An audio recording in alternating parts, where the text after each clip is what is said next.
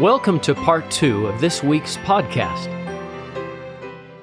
What would you say to someone who says, yes, it, it wasn't a trial that I went through, but maybe a trial of my own choosing, an addiction? Uh, I think the Savior's saying the same thing, right? I experienced maybe humanity, maybe not that particular addiction, but I experienced humanity and I, and the people in it. Uh, and so I, I, I get it. I get, I understand human nature. Yeah. Well, and I, I, I think, I mean, that's one point of connection with the Savior we struggle with, right? Like we suffer, like you said, Hank, because of our own decisions sometimes. The Savior never made a bad decision, is what we're saying, but he still suffered. And and sometimes the most poignant suffering comes when you're doing the right thing. You're doing exactly what you're supposed to be doing, uh, but things still don't work out for you. And and if you weren't doing what you were supposed to be doing, I, I think the Savior genuinely has the ability to help people to take your bad experiences and turn them into something that is healing for others. One of the missionaries I know in my mission, one of my favorite guys, had a had a marijuana leaf tattooed on his shoulder, um, and I found out he was a convert to the church when he was around twenty two or twenty three years old. Um, he had had a rough life, uh, but he was able to take those experiences and really, in a way that um, that I couldn't, uh, help people. Uh, the Savior is able to sanctify everything and everyone around him, whether it's suffering you didn't cause or whether it's suffering you did cause. Both those things can be turned into uh, cleansing, sanctifying, and ultimately building things that not only help you, but empower you to help others. I don't think Alma the Younger uh, might have been able to do everything he was supposed to do if he hadn't had such a rotten childhood, I guess. But right. here's a person who of can speak choosing, to sin, of his own choosing, like. right? Here, here's a person yeah. who can speak about the negative consequences of sin with real experience, but those negative consequences had been turned into sanctifying experiences by the Savior. Yeah, that's a beautiful idea, Casey. Thank you. I, I don't know if this is exactly correct, but I've always thought that perhaps because Jesus didn't sin and made the correct moral choices, but I've always wondered if maybe the reason that he lost the that he lost the uh, the Father's presence while suffering on the cross was so that he would feel a taste of the spiritual death, the separation from God that we feel when we sin, and all those sins you've just talked about. He would even know what that felt like. I, I didn't. I don't know if that's uh, theologically correct, but I've always thought now he can even say that I know what it's like not to have my Father's Spirit with me. Well, I think if you put your logic hat on, that one's an easy one to see. If, if Nephi and the Savior are both saying he went through all things, and one thing we suffer is a loss of the Spirit and being cast out of yeah. the presence of God. Yeah, it's clear that at some point the Savior experienced it, probably at that moment you described, John. But I mean, that moment, rather than being, you know, sad and pathetic, needs to be empowering to us. That that's the moment where the Savior finally makes it over the top of the hill. That's the moment when the atonement fully happened. That yeah, he had, he had to experience separation from God. I mean, the words the words were so powerful that one of the gospel writers literally couldn't translate. He had to write down Eloi, Eloi, lama sabachthani, and then translated as "My God, my God, why hast thou forsaken me?" Because as a witness of that, he must have felt like I can't I can't undersell this. You need to know the exact words he said at that moment. It's that important. So here's wow. here's the language that he used.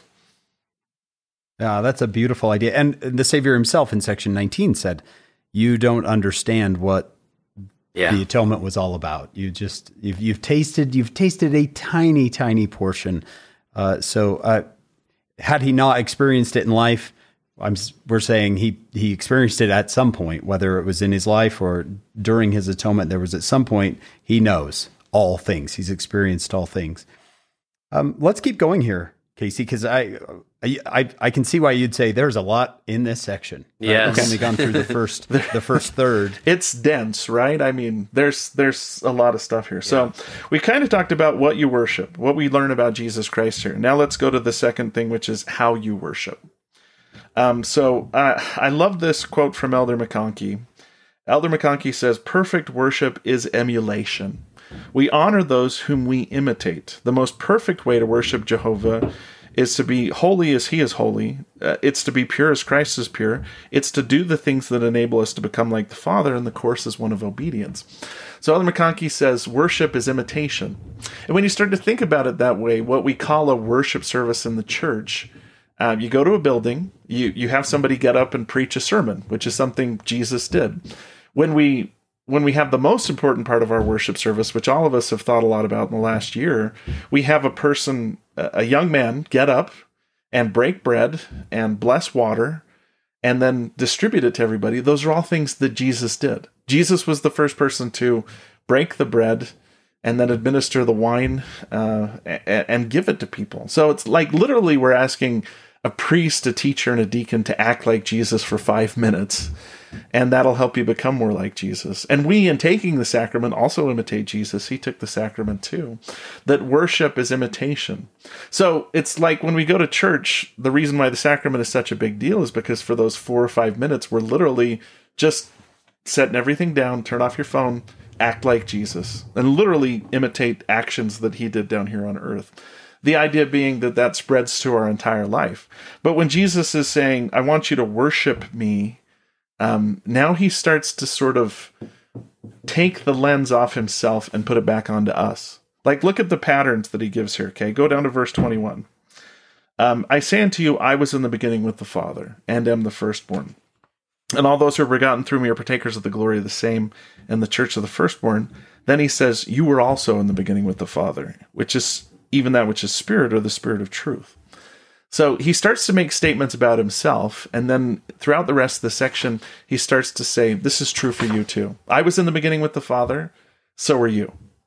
And then he starts to talk about, well, if you go down a little bit further, I'm the spirit of truth, you're the spirit of truth. Uh, he he starts to take all these statements about himself and put them on top of us, starting with, I received grace for grace you have to receive grace for grace. I was in the beginning with the Father. You're in the beginning with the Father. So he's he's laid out the table to basically say, who's here's what I am. And then he's basically taking all these statements and saying, and it's the same thing as you. This is where a lot of the statements that sometimes um, uh, other religions struggle with when they come to understand the Church of Jesus Christ of Latter day Saints struggle because the Savior's basically here saying, What I did, you can do. What I am, you actually are. What I have become, you can also become too. And in teaching us this about himself, he's saying, The way that you worship me is to become like me. I, I'm not holding you to a lower standard. You're not going to do everything that I did. You're not going to atone for everyone's sins, but to follow a course of obedience and to demonstrate your fidelity to the Father and to the Son and then become like us is something that's possible just based on the very nature of what you are. So this is where section 93 gets really interesting because the Savior has now explained what he is and he's trying to explain to us what we are and what our potential really is. So you look at a couple statements like I was in the beginning with the Father, is Jesus saying he's as old as God? And then when he says you were in the beginning with the Father, is he saying you're as old as God? And you start to go, well, how can God be my Father if I've always existed, if I've been around as long as him? And we start to break down these barriers where we think deeply about who and what we really are. I mean, in a philosophical sense. Yeah. Yeah. Um, in our very first episode, uh, Tony Sweat, Dr. Sweat said, This farm boy is is is creating theology that the the best theologians of the world would be shocked and just would be would just stand in in awe that he is churning out all this theology. Joseph Smith takes all these philosophical problems about the nature of man and the nature of God. Is Jesus fully human or fully divine? And section 93 just basically solves all of them.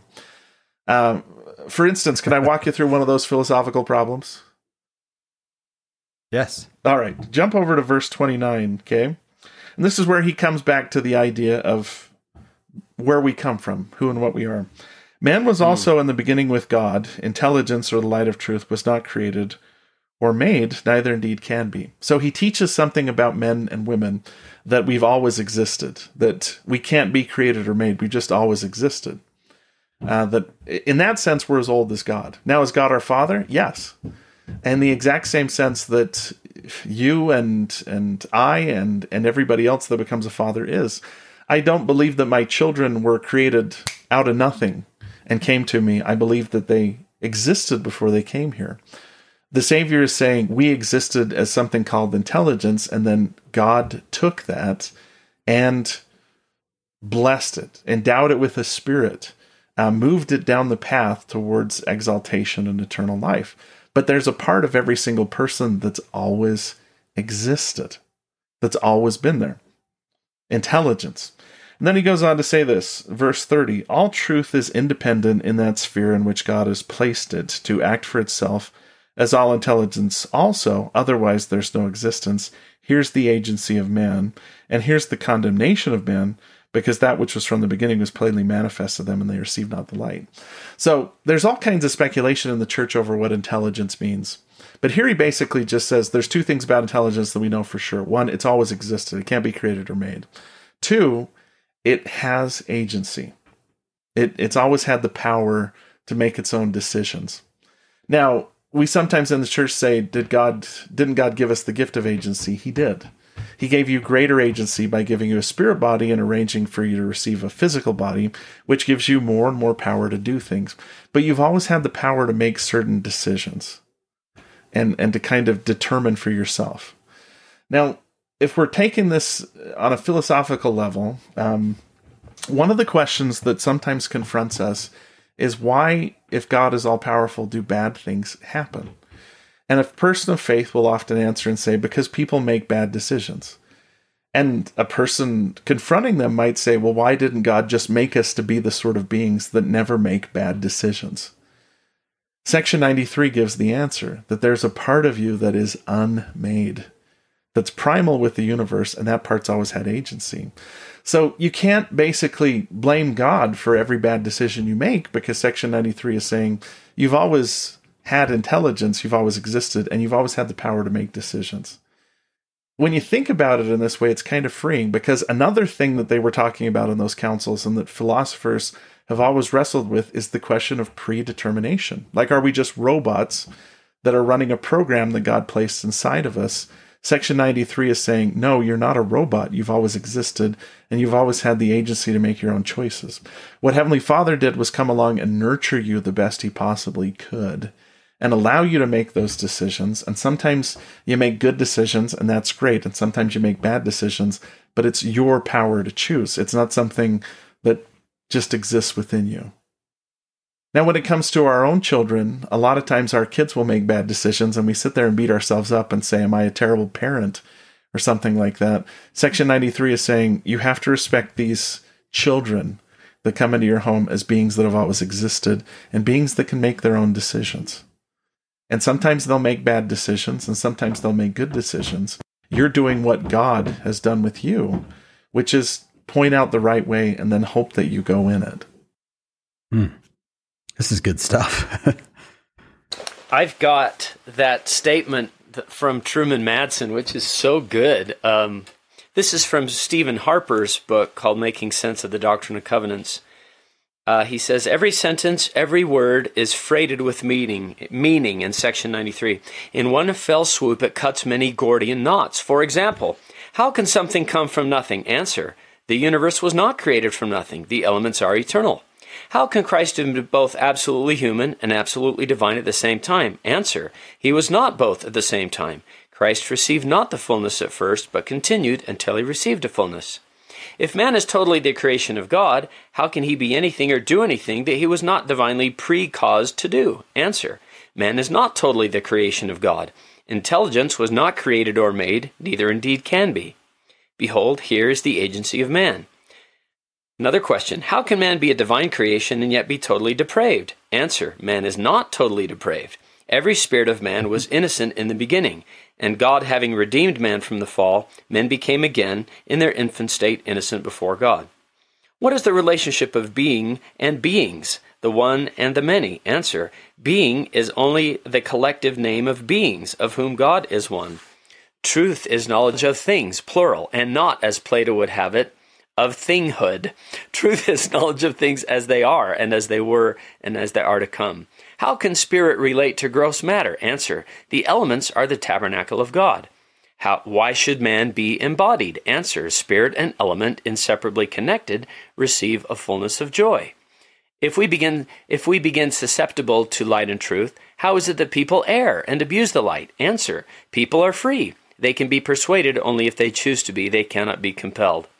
The Socratic thesis that knowledge is virtue in other words, if you really know the good, you will seek it and do it, is mistaken. It is through disobedience and because of the traditions of the fathers that light is taken away from mankind.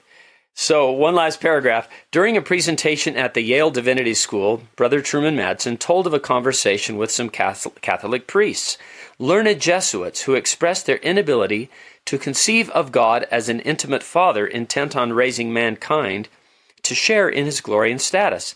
Brother Madsen offered to them how hard it is for Latter day Saints to conceive of God as anything other than a concerned Father whose work and glory is to glorify and exalt all of his willing children in the ways outlined in section 93.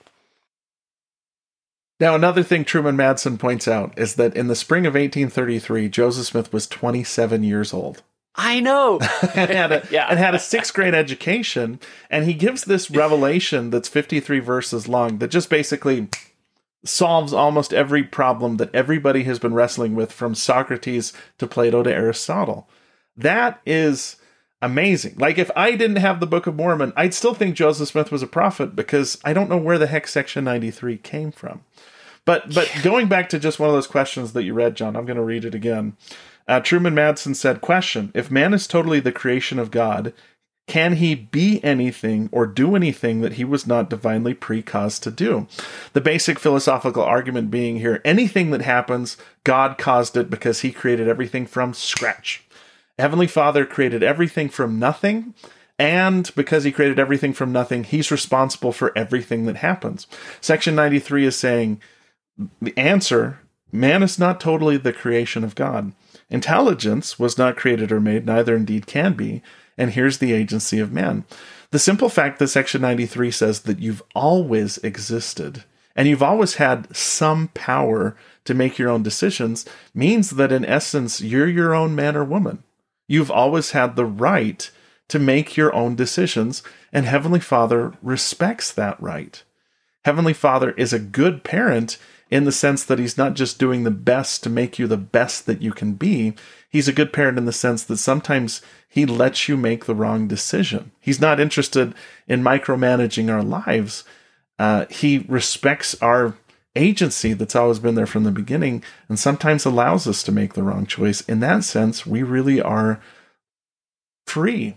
We really are the masters of our own destiny if you look at it any other way, if, for instance, Hank, you've brought up the Christian councils a lot in our discussion here. Uh, one Christian belief is that God created everything ex nihilo, out of nothing. That there was nothing, then God brought it into existence. Section 93 is saying God didn't create something out of nothing. He nurtured what was already there. He took the matter that existed and turned it into beautiful, breathtaking landscapes, planets, stars, the whole cosmos that we can see. And he took these intelligences, which are primal and have always existed along with the universe, and nurtured them into sons and daughters of God. That we had the best possible parent be there by our side and help us make our decisions. But ultimately, parenting isn't about making a decision for someone else. It's about teaching them correct principles and then allowing them to make their own decisions. That is I mean, these are the few verses where basically we go from being God as this mysterious being to we really know why he's so invested in us. He's so invested in us because uh, his relationship with us is the same that we have with our children. You just love them from the moment that you see them and you want the best for them, but it's sometimes so uh, crippling to think that you can't do everything for them. Heavenly Father's in the same position where he gives us every possible advantage that he can, but sometimes he's got to just let us be what we are and make our own choices and decisions. In the case of Jesus Christ, you have a child that makes every right decision, and Jesus is saying, This is what you have the potential to be like. In the case of a child like Lucifer, you have somebody that makes all the wrong decisions. And the scriptures also exist in part to show us what our potential is in that direction. Here's how good you can be, and here's how bad you can be, all wrapped up in the principle of your eternal existence and your agency, which has been present from the beginning. Mm. Uh, the Come Follow Me manual has a great quote from Joseph Smith right at the very beginning. He says, When you climb up a ladder, you must begin at the bottom and ascend step by step until you arrive at the top. And so it is, so it is with the principles of the gospel. You must begin with the first and go on until you learn all the principles of exaltation. And then this is added after the quote. Sometimes that ladder of exaltation seems impossibly high, but we were born to climb to the top. Whatever limitations we may see in ourselves, Heavenly Father and His Son see something glory in us, glorious in us, something godlike. Um, that is uh, kind of a beautiful summary of, of what we've read so far. Well, let me let me read another quote from the manual too. Um, the prophet Joseph Smith taught, "If men do not comprehend the character of God, they do not comprehend themselves." It's it's like being a Latter Day Saint means that you look at every single person and say, "What's their potential?" And Section ninety three is saying their potential is that they could become like Jesus, and Jesus became like God.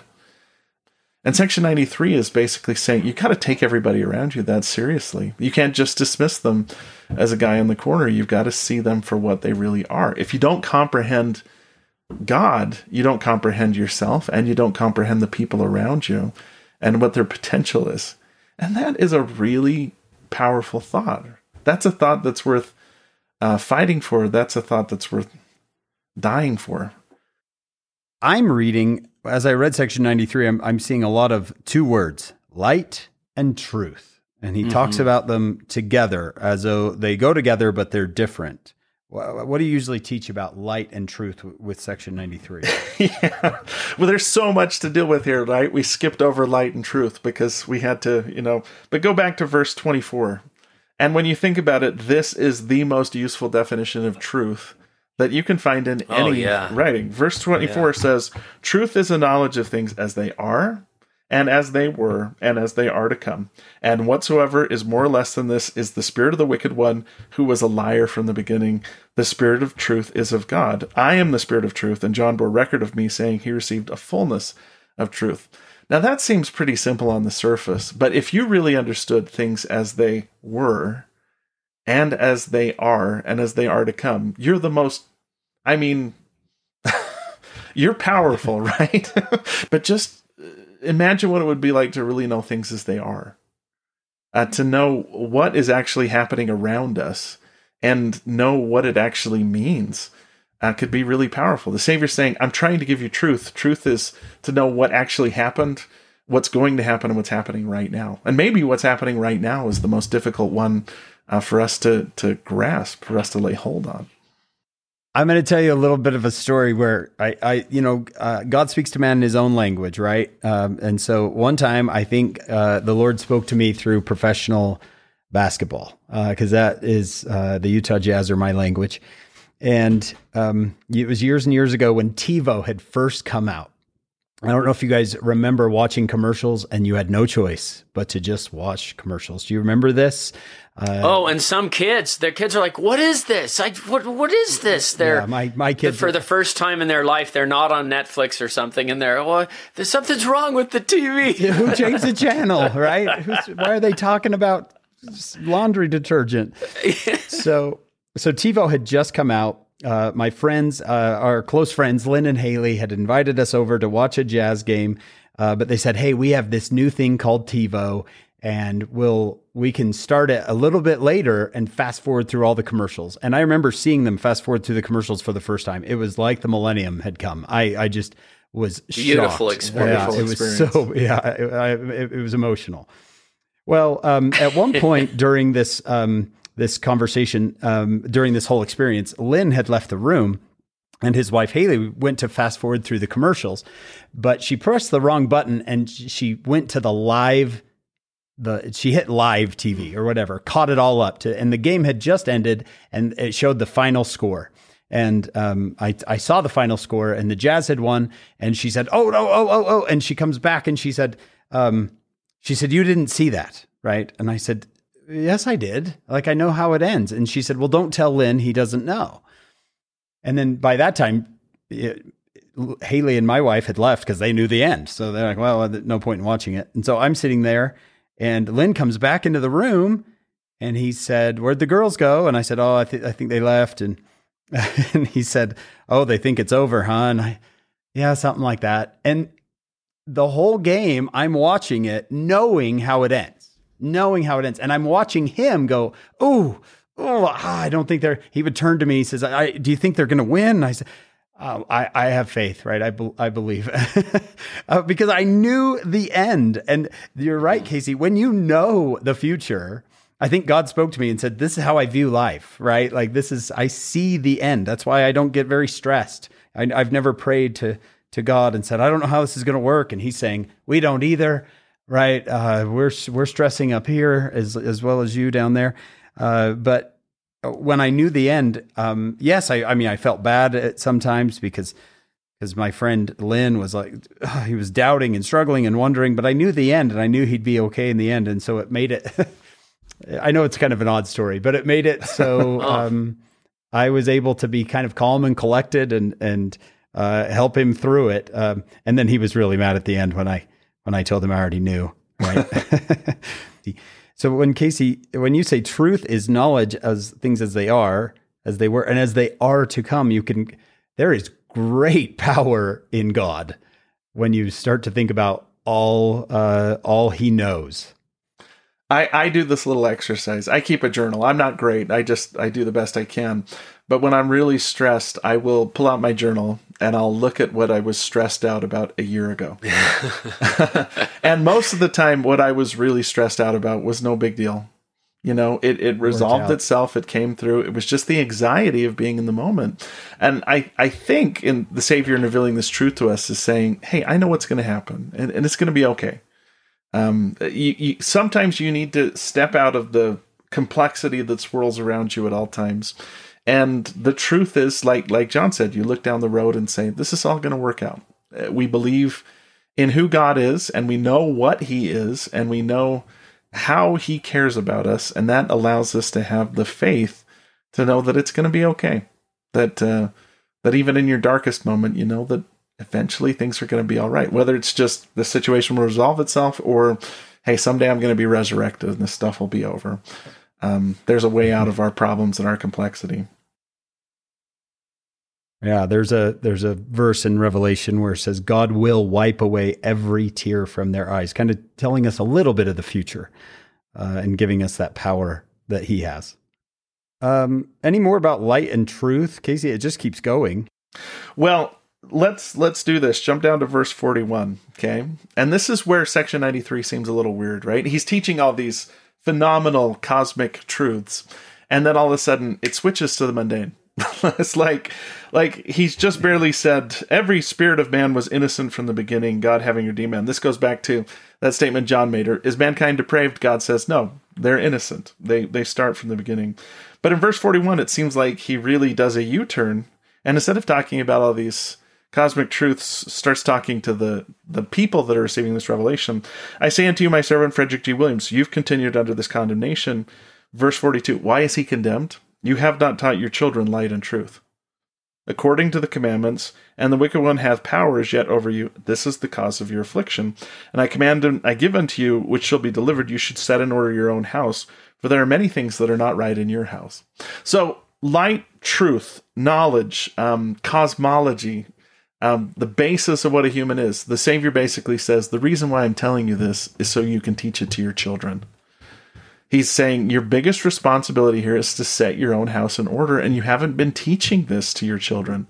So I'm not saying you can sit down with your kids and go through Truman Madsen's Q and A about what philosophically is answered in this section, but can you sit your kid down and say, "Look, there's something really special about you," and what's special about you is that you've always existed, and Heavenly Father gave you to us to be your caretaker for the next little while. We're going to mess up and we're going to make mistakes and we're going to have problems and there's going to be ups and downs. But Heavenly Father wanted us to nurture you because you have the potential to be something really, really wonderful and really, really great. that you're an eternal being and you're special. And the thematic tie between everything that comes after verse 41 and everything that comes before sometimes seems weak. But when you look at Heavenly Father saying, I'm teaching you the most profound and important things you need to know about being a human. And then he turns to Frederick. And then if you jump down, he does the same thing with Sidney Rigdon. And then with Joseph Smith himself, verse 45, and Newel K. Whitney in verse 50, he's basically saying, This is stuff that every child needs to know. How, how, how much of a difference would it make if every single person on earth really believed the statement, I am a child of God and he has sent me here. Um, there's so many people that just struggle through their lives wondering what the purpose is and and what they're supposed to do. And we sing those little phrases in one of our primary hymns and don't realize how transformative it is. Absolutely, because we really believe it. it. It's not a child of God like George Washington is the father of our country. It's not a metaphor. We're he's our he's the father of our spirits, and that is just theological dynamite that our kids are in there singing in the other room. Um, that means you can pray to him. He's your father. He loves you, and it, it just changes everything. Well, and and not just that. I mean it also turns our experience down here on earth, especially if you're a parent, even if you're not a parent, to help us understand what God is like. Like I remember my daughter came home from school once and she was just like sitting in the corner crying and it was because uh, she got sent to thinking time. She got in trouble in class and got sent to thinking time and and she started crying and she was like I was like, "Honey, what's the matter?" I'm trying to comfort her. She goes, "Well, I thought that if that if you thought I was a bad kid, um, you wouldn't love me anymore. And I remember like sitting down and having one of those father moments where I was like, look, as long as you continue existing, we are going to love you. If you're a serial killer, we'll love you, okay? You can be as bad as you want to be and we'll love you. Don't worry about our love. That's intrinsic. I mean, the moment that I knew you were coming to earth before you came out of your mom's belly. I loved you and I'll always love you. Um, to, to take that idea and to apply it to God really is transformative too, right? Because there are people like God hates me or or God doesn't know me. And section 93 is saying God is fatherhood. Like the type of love that you feel for a child down here on earth, that's your own child, is the type of love that God feels for you. It's not arbitrary. He's not tossing you around like some statue that he sculpted and he's ready to throw out into the trash. You're literally his his flesh and blood. And that creates this kind of bond between you and Heavenly Father that really is powerful and really does change your relationship uh, when when you think about it. That when you make a mistake, you think, "Yeah, Heavenly Father wants me to do better, but He still loves me. I haven't lost God's love because I did this." But sometimes when you get chastised a little bit, like these people were, like Joseph Smith was, you also don't look at it as something that's God doing. God is doing because He's mean or tyrannical. Uh, a parent chastises a good parent, and God's the greatest parent. A parent chastises because they're trying to correct something that might hurt you. They're they're trying to stop you from doing something that could hurt you down the road. Yeah, and this is the first presidency and uh, the bishop, right? these are, yeah, these are good people, right? But the Lord is saying, "Hey, I've given you such an important responsibility. Don't let it overwhelm your most important responsibility, which is your families. Make sure they're okay." Joseph, the next time you take off to Missouri, make sure Emma has a good place to stay and that she's okay, and that your children are safe. Um, it's so easy for us in a church where we're so involved to spend, you know, another half hour or um, a, a, few more minutes on our lesson and neglect the child that's sitting right next to us that needs somebody uh, to love them. Um, and I think the gospel is engineered to try and help us be good parents. Now, I've noticed he says in verse 37 or verse 36 the glory of God is intelligence light and truth. I want you to become like me. So you have to, verse 37, as you become more like me, you will forsake sin. You will forsake the evil one. And um, I've, I've often told my students uh, that, you know, keeping away from sin is, is wonderful. Like it, it's a great thing to say, I, I want to do that, but I'm not going to do that. I have self control. It's an even better place to get to when you say, I don't want to sin, right? What is it? Mosiah chapter 5, um, we have no more the Spirit desire. has wrought a mighty change in us, and our, our, we have lost the disposition to do evil. And that seems to me what the Lord is saying here that as you become more like me, you will sin will become less and less attractive to you.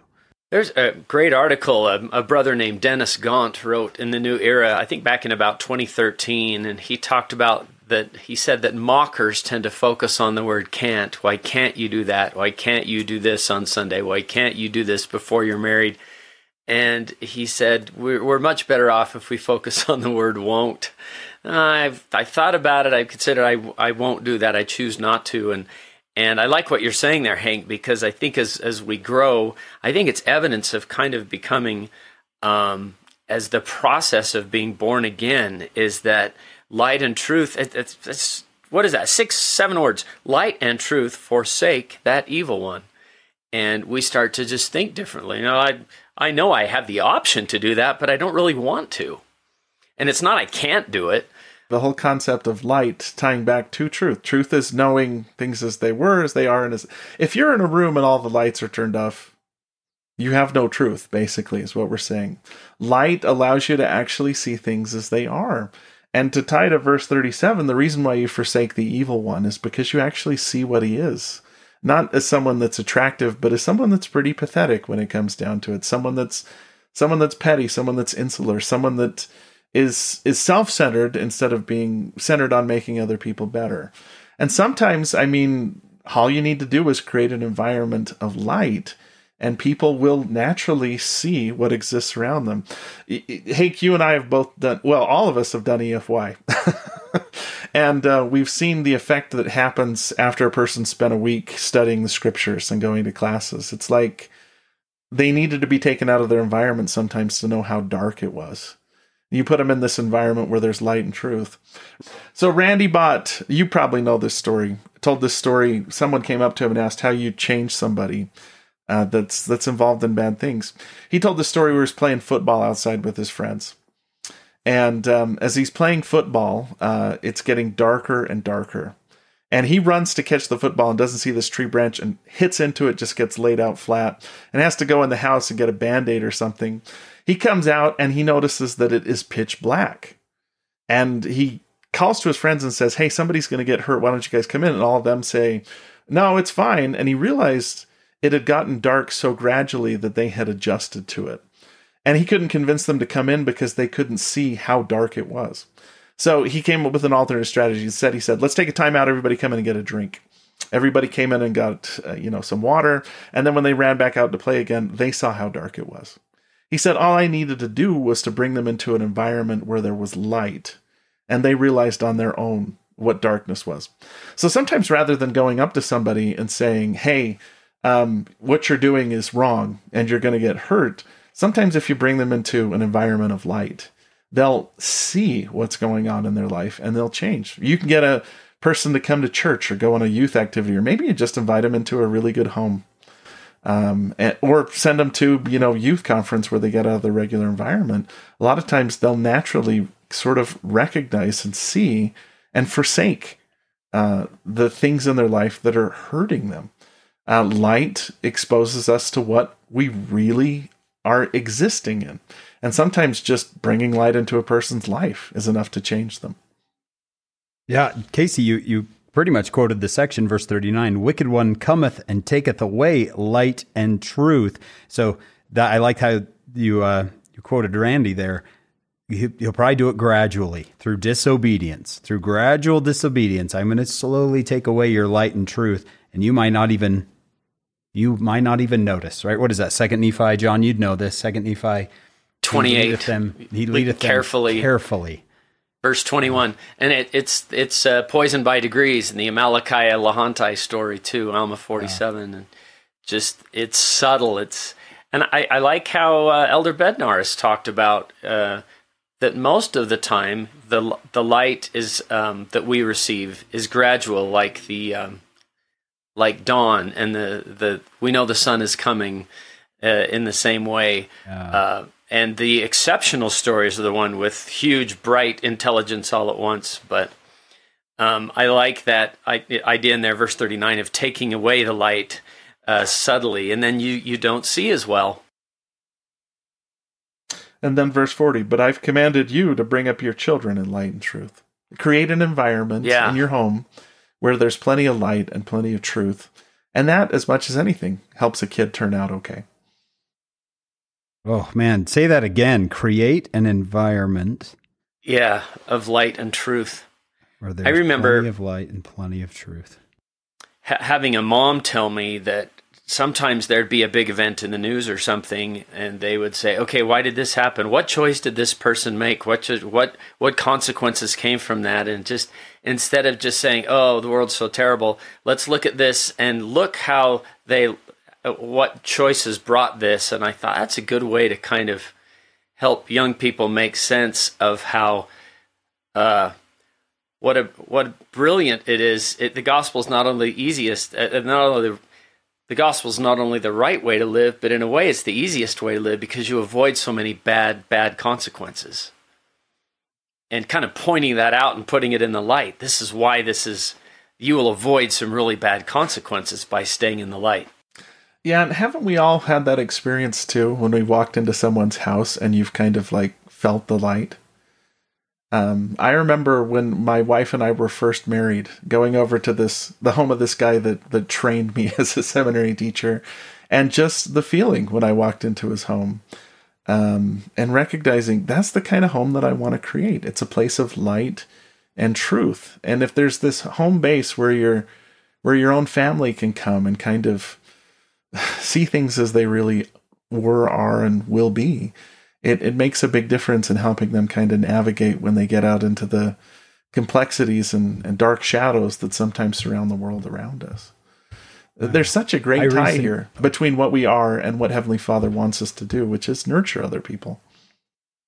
I, I recently spent some time with uh, the family of our executive producers, uh, Steve and Shannon Sorensen, and that's the perfect way to describe it. I, I, as I, you know, spent time with them and their children and their grandchildren, there is a lot of light and truth just radiating, uh, and it it comes from even grandparents. Uh, you know, they're the gr- grandma and grandpa Sorensen and others who who continued to teach light and truth and and then I do my part as a parent and then the children do their part as a parent and it creates generations of light and truth uh, that are powerful. You know being around this group was a a powerful testimony to the how glorious the commandments are. It was a little taste of heaven almost. Uh, Hank, you used the word taste. Is it in Alma, Alma 32, 33, when you have tasted this light? It actually says that you can taste light. And uh, because here in Alma 32 is using the idea of, of your, your this fruit, the plant plant Christ in your heart, it grows this, but then he actually says you can taste the light. can taste that tastes good that light Yes, Uh, yeah. exactly. Um, Casey, uh, from our knowledge, do the does the First Presidency and and Bishop Whitney do they go home to their families and and decide they they're going to do better there? Well, it- thematically, um, the next section is section 94, and section 94 and 95 talk about the Kirtland Temple. And so uh, you do get the sense that they do kind of get their house in order. And then the, the next thing the Savior says is, I want you to build a house where everybody can kind of come together. That if section 93 is about creating the ideal home, well, what's the most ideal of homes? It's a temple, a house uh, where these truths and ideas can be taught and, and shared uh, with everybody. Um, but I mean, again, that idea of I, I talk to my students. Well, I put up a picture of uh, the celestial room in the temple, and um, I told my students, pretend for just a moment that you didn't grow up in the church and you've never been to the temple, and you're just seeing this picture for the first time. What would it look like? And the answer that almost everybody gave was, it looks like a family room. You know, it looks like you could set down a game board on top of one of those tables and start playing a board game together as a group, or you're sitting in a circle having a conversation. It's interesting that based on our beliefs, Latter day Saints conceptualize the temple, which represents the presence of God, as this really homey room. I mean, there's not soaring arches and stained glass windows. Um, it, it's very homey and very comfortable and very safe in, in that sense. And gosh, I, like I said, love the idea that the Savior is basically saying, in essence, I'm like you, and Heavenly Father is like you as well. Um, he's a father that's concerned and cares about you. There's this quote by President Oaks um, that I share sometimes with this. He says, Our theology begins with heavenly parents. Our highest aspiration is to be like them. Under the merciful plan of the Father, all this is possible through the atonement of the only begotten of the Father, our Lord and Savior Jesus Christ. And as earthly parents, we participate in the gospel plan by providing mortal bodies for the spirit children of God the fullness of eternal salvation is a family matter. Our theology begins and ends with heavenly parents. That's how we think of God. That's how we conceptualize God. The temple is God's house. And if we're talking about, like we were a few moments ago, entering into a home and just feeling light and truth there, um, that's also what we feel we go in the temple, right? But the temple's our, our Father's home. It's it's where we should feel most comfortable, uh, because ultimately that's what eternity's like. Beautiful. Let me point out one last thing. Verse 53. Can you take a look at that?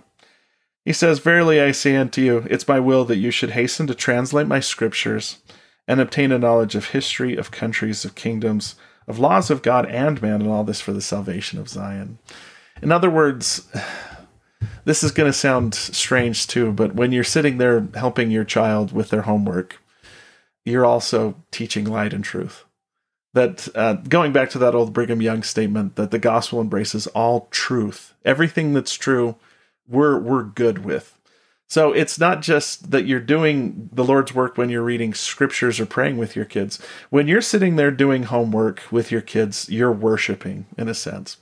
And when you take your kids to um, a good movie that uplifts and instructs them, that is um, spreading light and truth. That that's all stuff that's helpful. If you don't have any kids, but you're you're serving diligently in in a calling, I have a a, a wonderful sister in law who teaches uh, elementary school kids. She doesn't have any kids of her own, but she spends all of her days, all of her time teaching light and truth to third and fourth graders. Um, that is a form of worship, as far as I'm concerned, because I think when Heavenly Father thinks of his titles, it goes Father and then teacher, probably number two. And when we try to think of what Jesus did in this life, I mean, we we like to talk about how he was a carpenter, but he was really a teacher. A person that teaches um, and teaches light and truth is also doing God's work and worshiping God. This kind of, this kind of brings us full circle with your um, with your studies in in education. Uh, education has always been a part of the restoration, hasn't it? Yeah, I I mean, one of the titles for the Kirtland Temple was a house of learning. And they thought of it first and foremost as a school. They just didn't quite know what school was going to be like until they got there and Heavenly Father endowed them with power, gave them the knowledge that they needed. But going back to the School of the Prophets, which takes place right before this, I mean, learning is worship.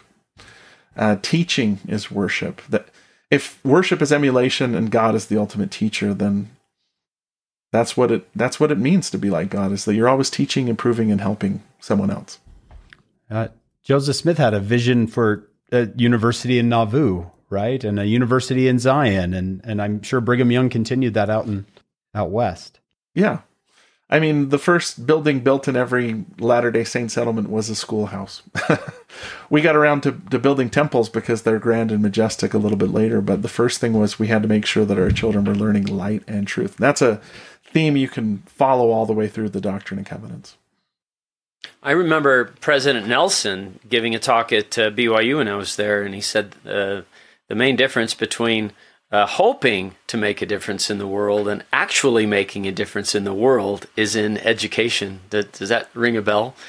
Uh, that idea to, to, keep learning, and I, I love that what you said about like Brigham Young's statement about if it's true, it belongs to Mormonism. I thought is the way I heard it, but if and I love that we're not afraid of science. You know, uh, science had stopped changing because I I had a biology textbook that cost me a hundred bucks, and when I gave it back to the BYU bookstore, they gave me five for it.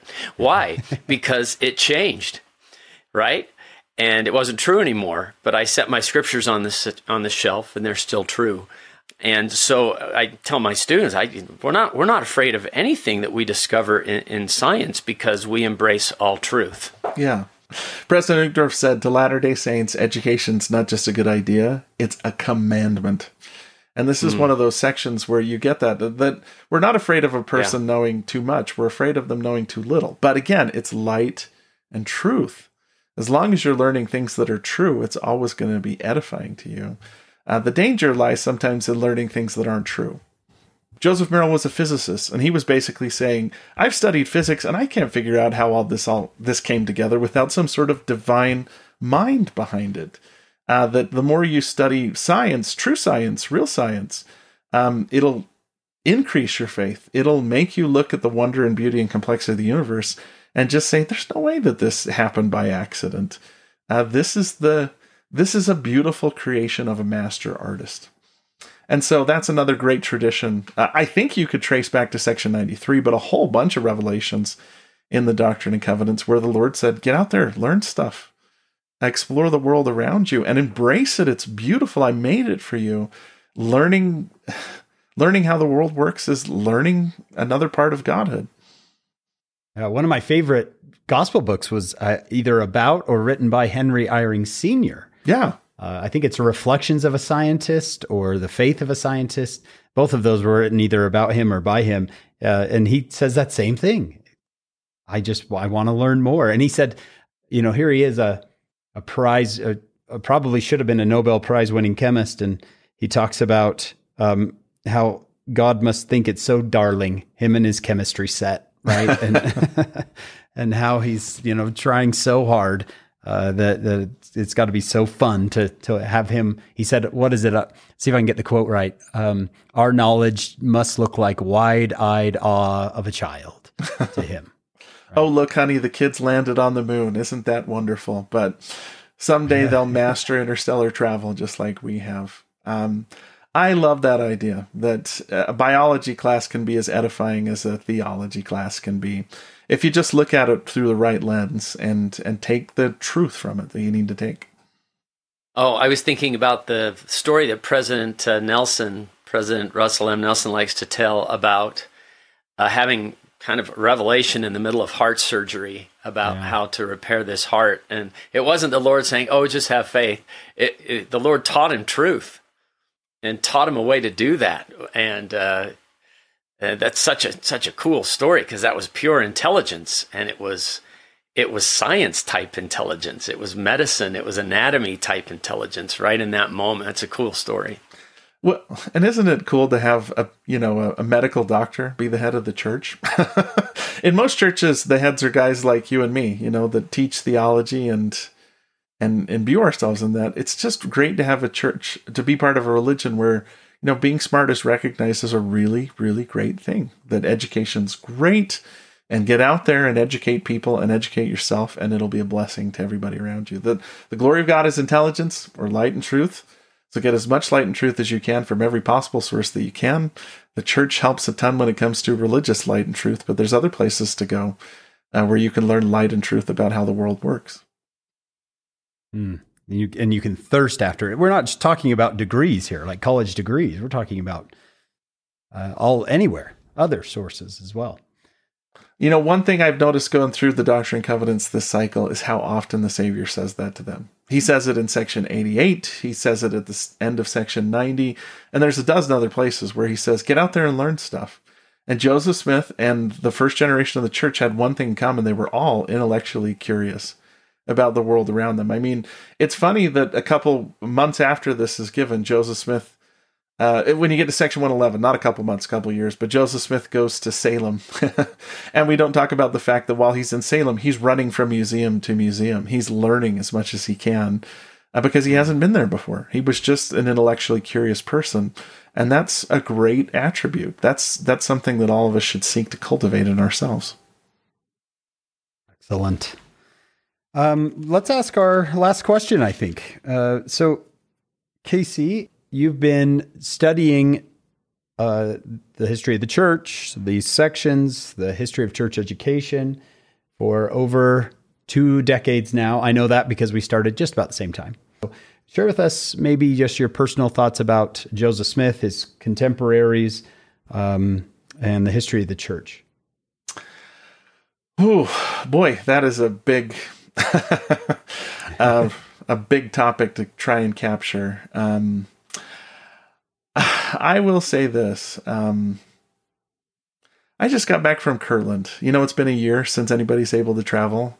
And my first major trip was to go to Kirtland. Um, and part of the reason why I went there was to visit this guy named Karl Ricks Anderson, uh, who lives in Kirtland and is a, a, tour guide there, probably the best tour guide in the world when it comes to Kirtland. Um, and to think, Karl's been a stake president, a regional representative, and is now a patriarch in the church. But not many people know who he is.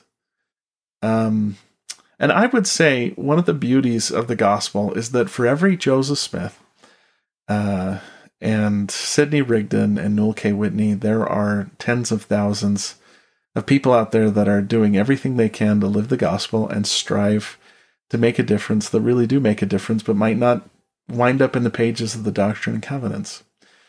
Uh, on Memorial Day, uh, I took my kids to this town where my parents grew up, and there's a grave there marked John R. Murdock, uh, who's the guy that Section 99 was received on behalf of. It's a really short section.